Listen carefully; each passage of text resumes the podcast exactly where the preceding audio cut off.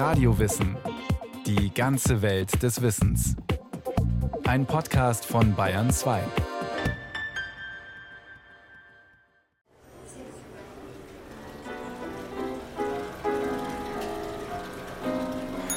Niemand nach mir gefragt? Niemand, Herr Doktor.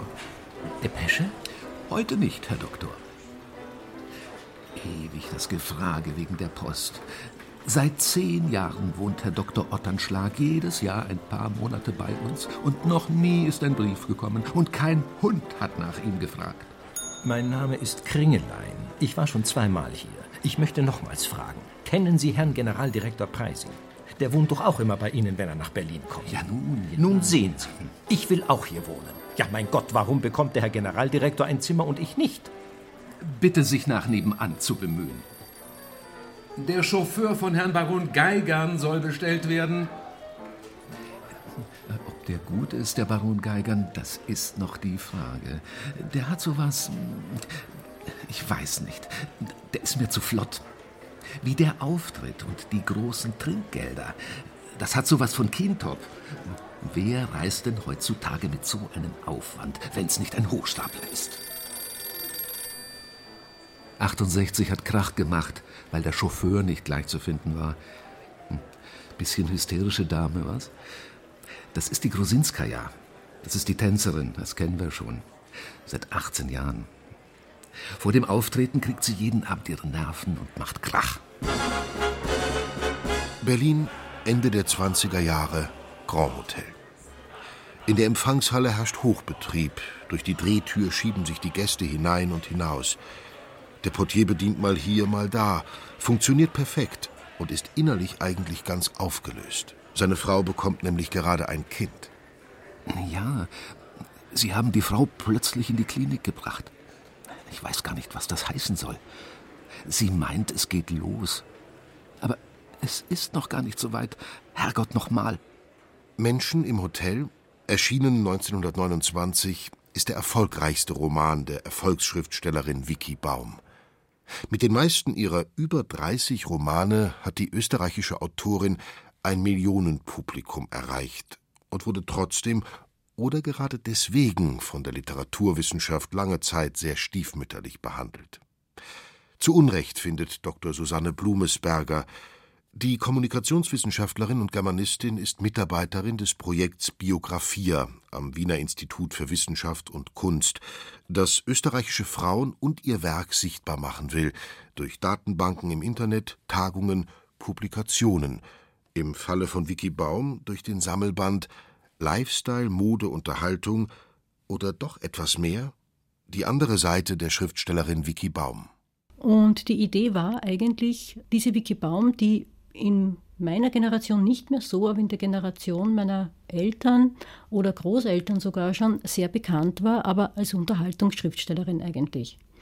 Also man hat damals viel gelesen von Vicky Baum, aber es war eher ohne den Hintergrund zu wissen, wer sie ist, wer sie war, was sie sonst noch gemacht hat. Es war eigentlich nur reine Unterhaltung, hat man das so gesehen. Und ich habe mir gedacht, von der Lebensgeschichte her, die ich dann kennengelernt habe durch die biografische Beschäftigung mit ihr, da steckt viel mehr dahinter. Ich möchte einfach wissen, wer ist diese Vicky Baum gewesen? Mit Menschen im Hotel ist es Vicky Baum gelungen, ein Genre in die deutsche Literatur einzuführen, das ursprünglich aus dem angelsächsischen Raum stammt, die Group Novel, den Gruppenroman. Menschen im Hotel funktioniert ohne einen Haupthelden, aber mit einer Handvoll Hauptdarstellern und einer Handvoll Nebenfiguren, deren Wege sich rein zufällig kreuzen und sich nach kurzer Zeit trennen. Was im großen Hotel erlebt wird, das sind keine runden, vollen, abgeschlossenen Schicksale. Es sind nur Bruchstücke, Fetzen, Teile. Hinter den Türen wohnen Menschen, gleichgültige oder merkwürdige, Menschen im Aufstieg, Menschen im Niedergang. Glückseligkeit und Katastrophen wohnen Wand an Wand. Die Drehtür dreht sich, und was zwischen Ankunft und Abreise erlebt wird, das ist nichts Ganzes. Vielleicht gibt es überhaupt keine ganzen Schicksale auf der Welt, nur das Ungefähre, Anfänge, die nicht fortgeführt werden, Schlusspunkte, denen nichts voranging.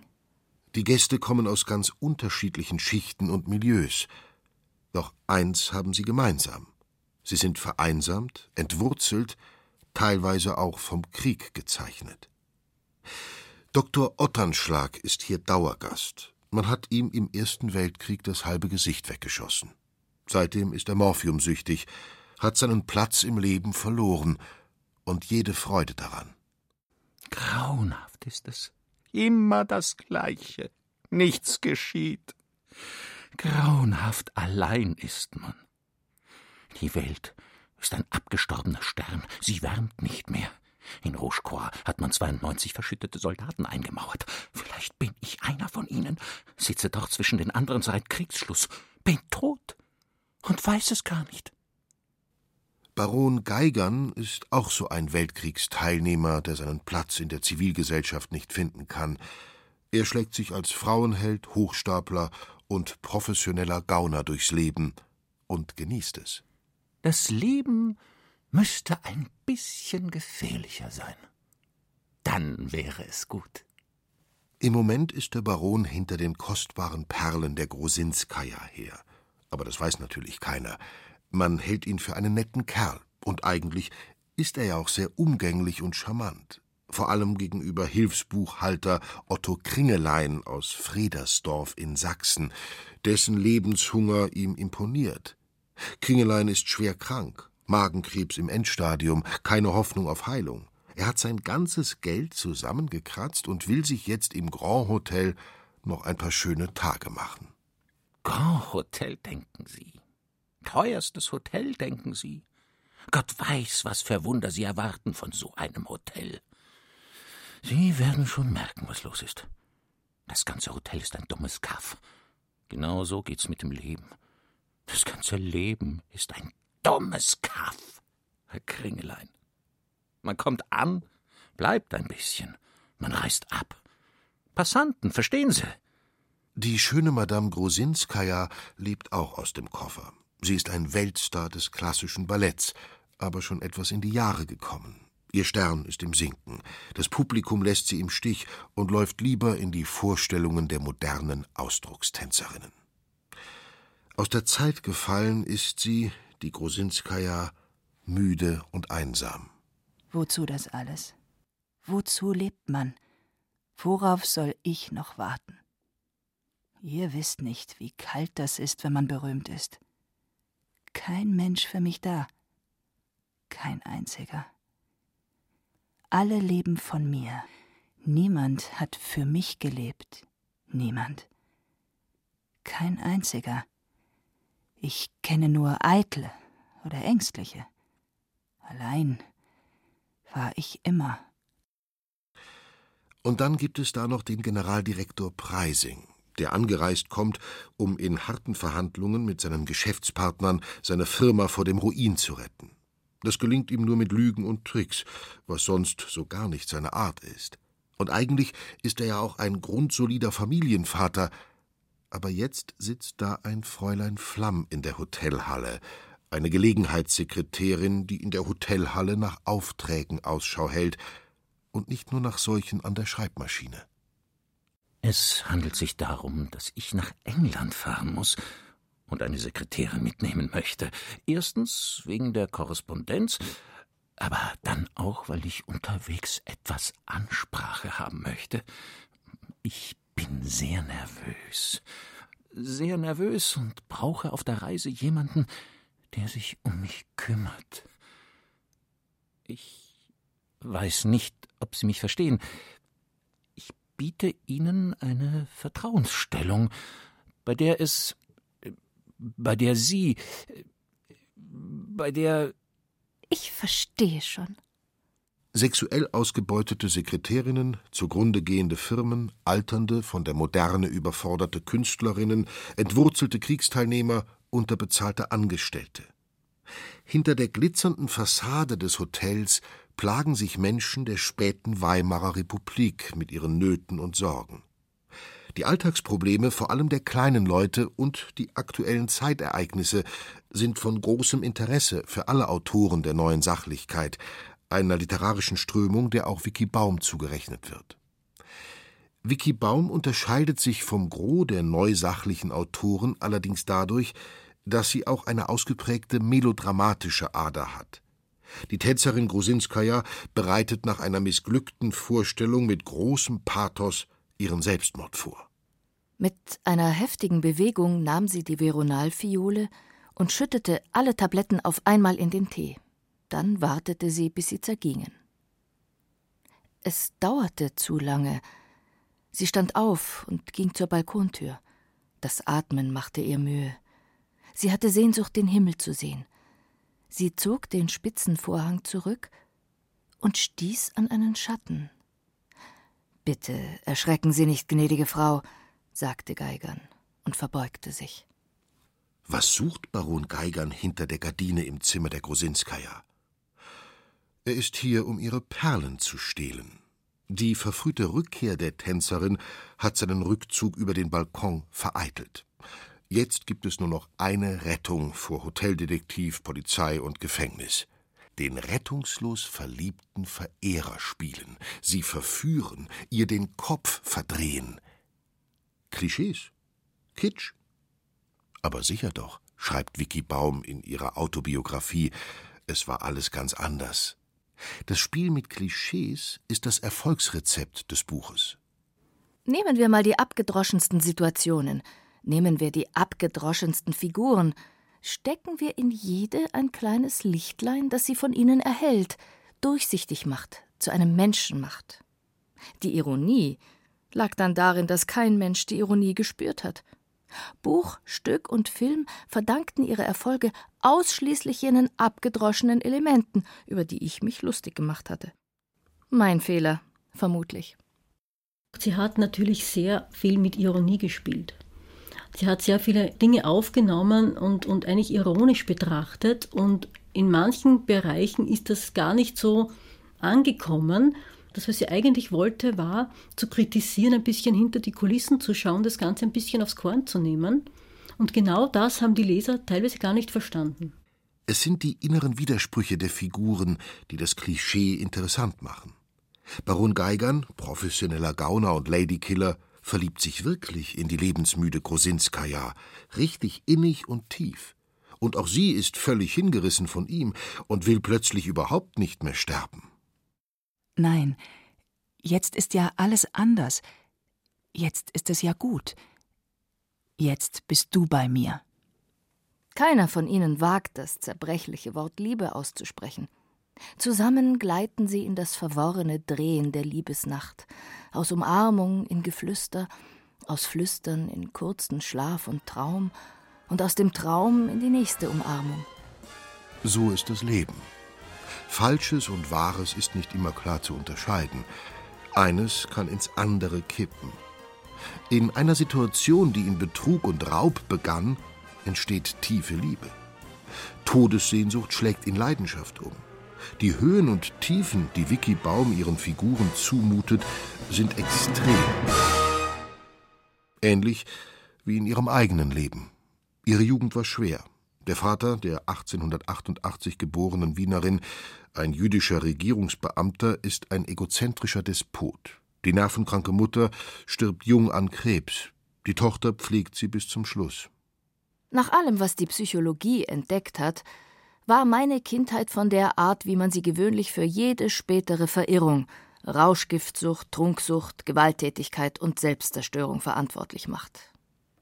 Indem ich demütig um Verzeihung dafür bitte, den großen Weisen und Propheten zu widersprechen, unterstelle ich, dass wir lernen können, gegen den Strom zu schwimmen, anstatt uns einfach mit ihm forttreiben zu lassen. Man kann leben und handeln, nicht nur weil, sondern sogar trotz. Vor ihrem Tod sorgt die Mutter noch dafür, dass ihre begabte einzige Tochter das Harfespielen erlernen und eine hochkarätige Ausbildung zur Orchestermusikerin durchlaufen darf, damit ihr die Hölle einer Versorgungsehe erspart bleibt. Vicky feiert frühe Erfolge als Harfenistin, lebt sich ins Künstlermilieu ein und erfährt dort rettende und prägende Einflüsse. Es war eine großartige Zeit, die Jahrhundertwende diese letzte Friedensära in Europa. In ihrer Morgenluft lag so viel Aufbruchsstimmung, solch ein guter, fruchtbarer Beginn. Wir waren es, meine Generation, die der Frau zu ihren Rechten verhalf und die sexuelle Frage von alten Fesseln befreite. Wir experimentierten als Erste mit neuen psychologischen Ideen, die inzwischen längst selbstverständlich und alltäglich sind. Wir gaben uns nicht damit zufrieden, das Alte niederzureißen, wir taten gleichzeitig alles, was wir konnten, um etwas Besseres zu schaffen. Zum Schreiben kommt die junge Orchestermusikerin, weil ihr erster Mann, ein Journalist, ständig seine Abgabetermine versäumt. Vicky schreibt Texte unter seinem Namen und mit großem Erfolg. Die Ehe scheitert trotzdem. Die zweite Ehe mit dem Operndirigenten Richard Lert hält ein ganzes Leben. Das Paar bekommt zwei Söhne und Vicky Baum schreibt Romane, um zum Unterhalt der Familie beizutragen. Und wenn Sie mich fragen, was die stärkste Eingebungskraft entwickelt, so muss ich antworten: der Wunsch nach Geld. Damit meine ich beileibe nicht große Summen, spreche nicht von Bestsellern oder vom Schreiben aus purer Geschäftsfreudigkeit oder von Träumen von dem Vermögen, das ein gutes Filmdrehbuch einem in den Schoß werfen kann. Ich spreche von dem täglichen Kleingeld, mit dem man Brot und Milch kaufen kann oder Schuhe für die Kinder. Nach den bitteren Jahren des Ersten Weltkriegs arbeitet Vicky Baum auch als Journalistin und als Redakteurin für den Ullstein Verlag. Sie verfasst Artikel über Mode und Lifestyle für die Zeitschrift Die Dame und pflegt modisch gekleidet und mit Bubikopf ein Image, das ihr Zielpublikum anspricht. Die moderne Frau, fürsorgliche Familienmutter und gleichzeitig erfolgreich im Beruf. Ihre Romane, auch Die Menschen im Hotel, werden vorab in den Zeitschriften des Ullstein Verlages abgedruckt und steigern die Auflagen. Eine multimediale Vermarktungsstrategie, wie es sie in diesem Ausmaß früher kaum gegeben hat, flankiert von Lesereisen und Imagekampagnen, die Vicky Baum gezielt zur Starautorin aufbauen. Also sie hat mal gesagt, sie ist eine erstklassige Schriftstellerin zweiter Güte. Sie hat ganz genau gewusst, sie ist in einem bestimmten Genre tätig, wird als Unterhaltungsschriftstellerin auch wahrgenommen, aber das, das auf, auf wirklich auf einem sehr hohen Niveau. 1931 zieht Vicky Baum mit ihrer Familie in die USA. Auch dort ist das Interesse an ihren Büchern sehr groß. 1932 werden die Menschen im Hotel mit Greta Garbo in der Rolle der Grosinskaja verfilmt und mit dem Oscar prämiert. Und auch als Musical am Broadway funktioniert der Stoff. So brachten mich die Menschen im Hotel 1931 nach Amerika, lange vor dem Beginn des großen Exodus aus Deutschland, den Massenfolterungen, dem Massensterben. Ich bin ihnen dafür unendlich dankbar. Andererseits wurde ich des erfolgreichen Opus nach und nach unsagbar überdrüssig. Ich machte mir nun einmal nichts aus all dem Hokuspokus und Tamtam des Erfolges. In Deutschland kommen die Nationalsozialisten an die Macht und verbrennen ihre Bücher. An eine Rückkehr ist nicht zu denken. Vicky Baum lebt sich in Amerika ein, erobert auch den amerikanischen Markt, lernt sogar auf Englisch zu schreiben. Sie verdient sehr gut und unternimmt weite Reisen, immer auf der Jagd nach neuen Stoffen. Auch als sie an Leukämie erkrankt, arbeitet sie weiter, so gut es geht. Sie stirbt im August 1960 mit 72 Jahren. Und die Menschen im Hotel? Wie ergeht es ihnen? Baron Geigern hat sich mit Kringelein befreundet und macht mit ihm das Nachtleben unsicher. Kringelein gewinnt viel Geld im Glücksspiel, Geld, das ihm Geigern gern gestohlen hätte. Er braucht es doch, um seine geliebte Grosinskaja auf Tournee zu begleiten. Aber er bringt es nicht fertig. Er hat ihn einfach zu gern, den Kringelein. Also bricht er in das Zimmer von Generaldirektor Preising ein, der dort gerade ein Schäferstündchen mit Gelegenheitssekretärin Flämmchen verbringt. Es geht schief. Freising ertappt Geigern und schlägt ihn mit dem Briefbeschwerer tot. Sonderbar ist es mit den Gästen im großen Hotel. Keiner verlässt die Drehtür so, wie er hereinkam. Der Bürger und Mustermann Preising wird als ein Verhafteter und Zerbrochener von zwei Herren abgeführt. Vier Männer tragen Geigern still und heimlich über die Lieferantentreppe davon. Diesen strahlenden Geigern, der die ganze Halle lächeln machte, wenn er nur durchging mit seinem blauen Mantel. Und Dr. Otternschlag bleibt im Hotel und sieht sich in all seinen Ansichten über das Leben bestätigt. Grund genug hat er ja. Und Buchhalter Kringelein hat Hilfssekretärin Flämmchen in der Mordnacht beschützt und getröstet und sich dabei in sie verliebt. Die beiden verlassen das Hotel und reisen gemeinsam nach England. Geld ist genug da, dem Glücksspiel sei Dank. Geld. Darum dreht sich ja alles im Hotel und im Leben.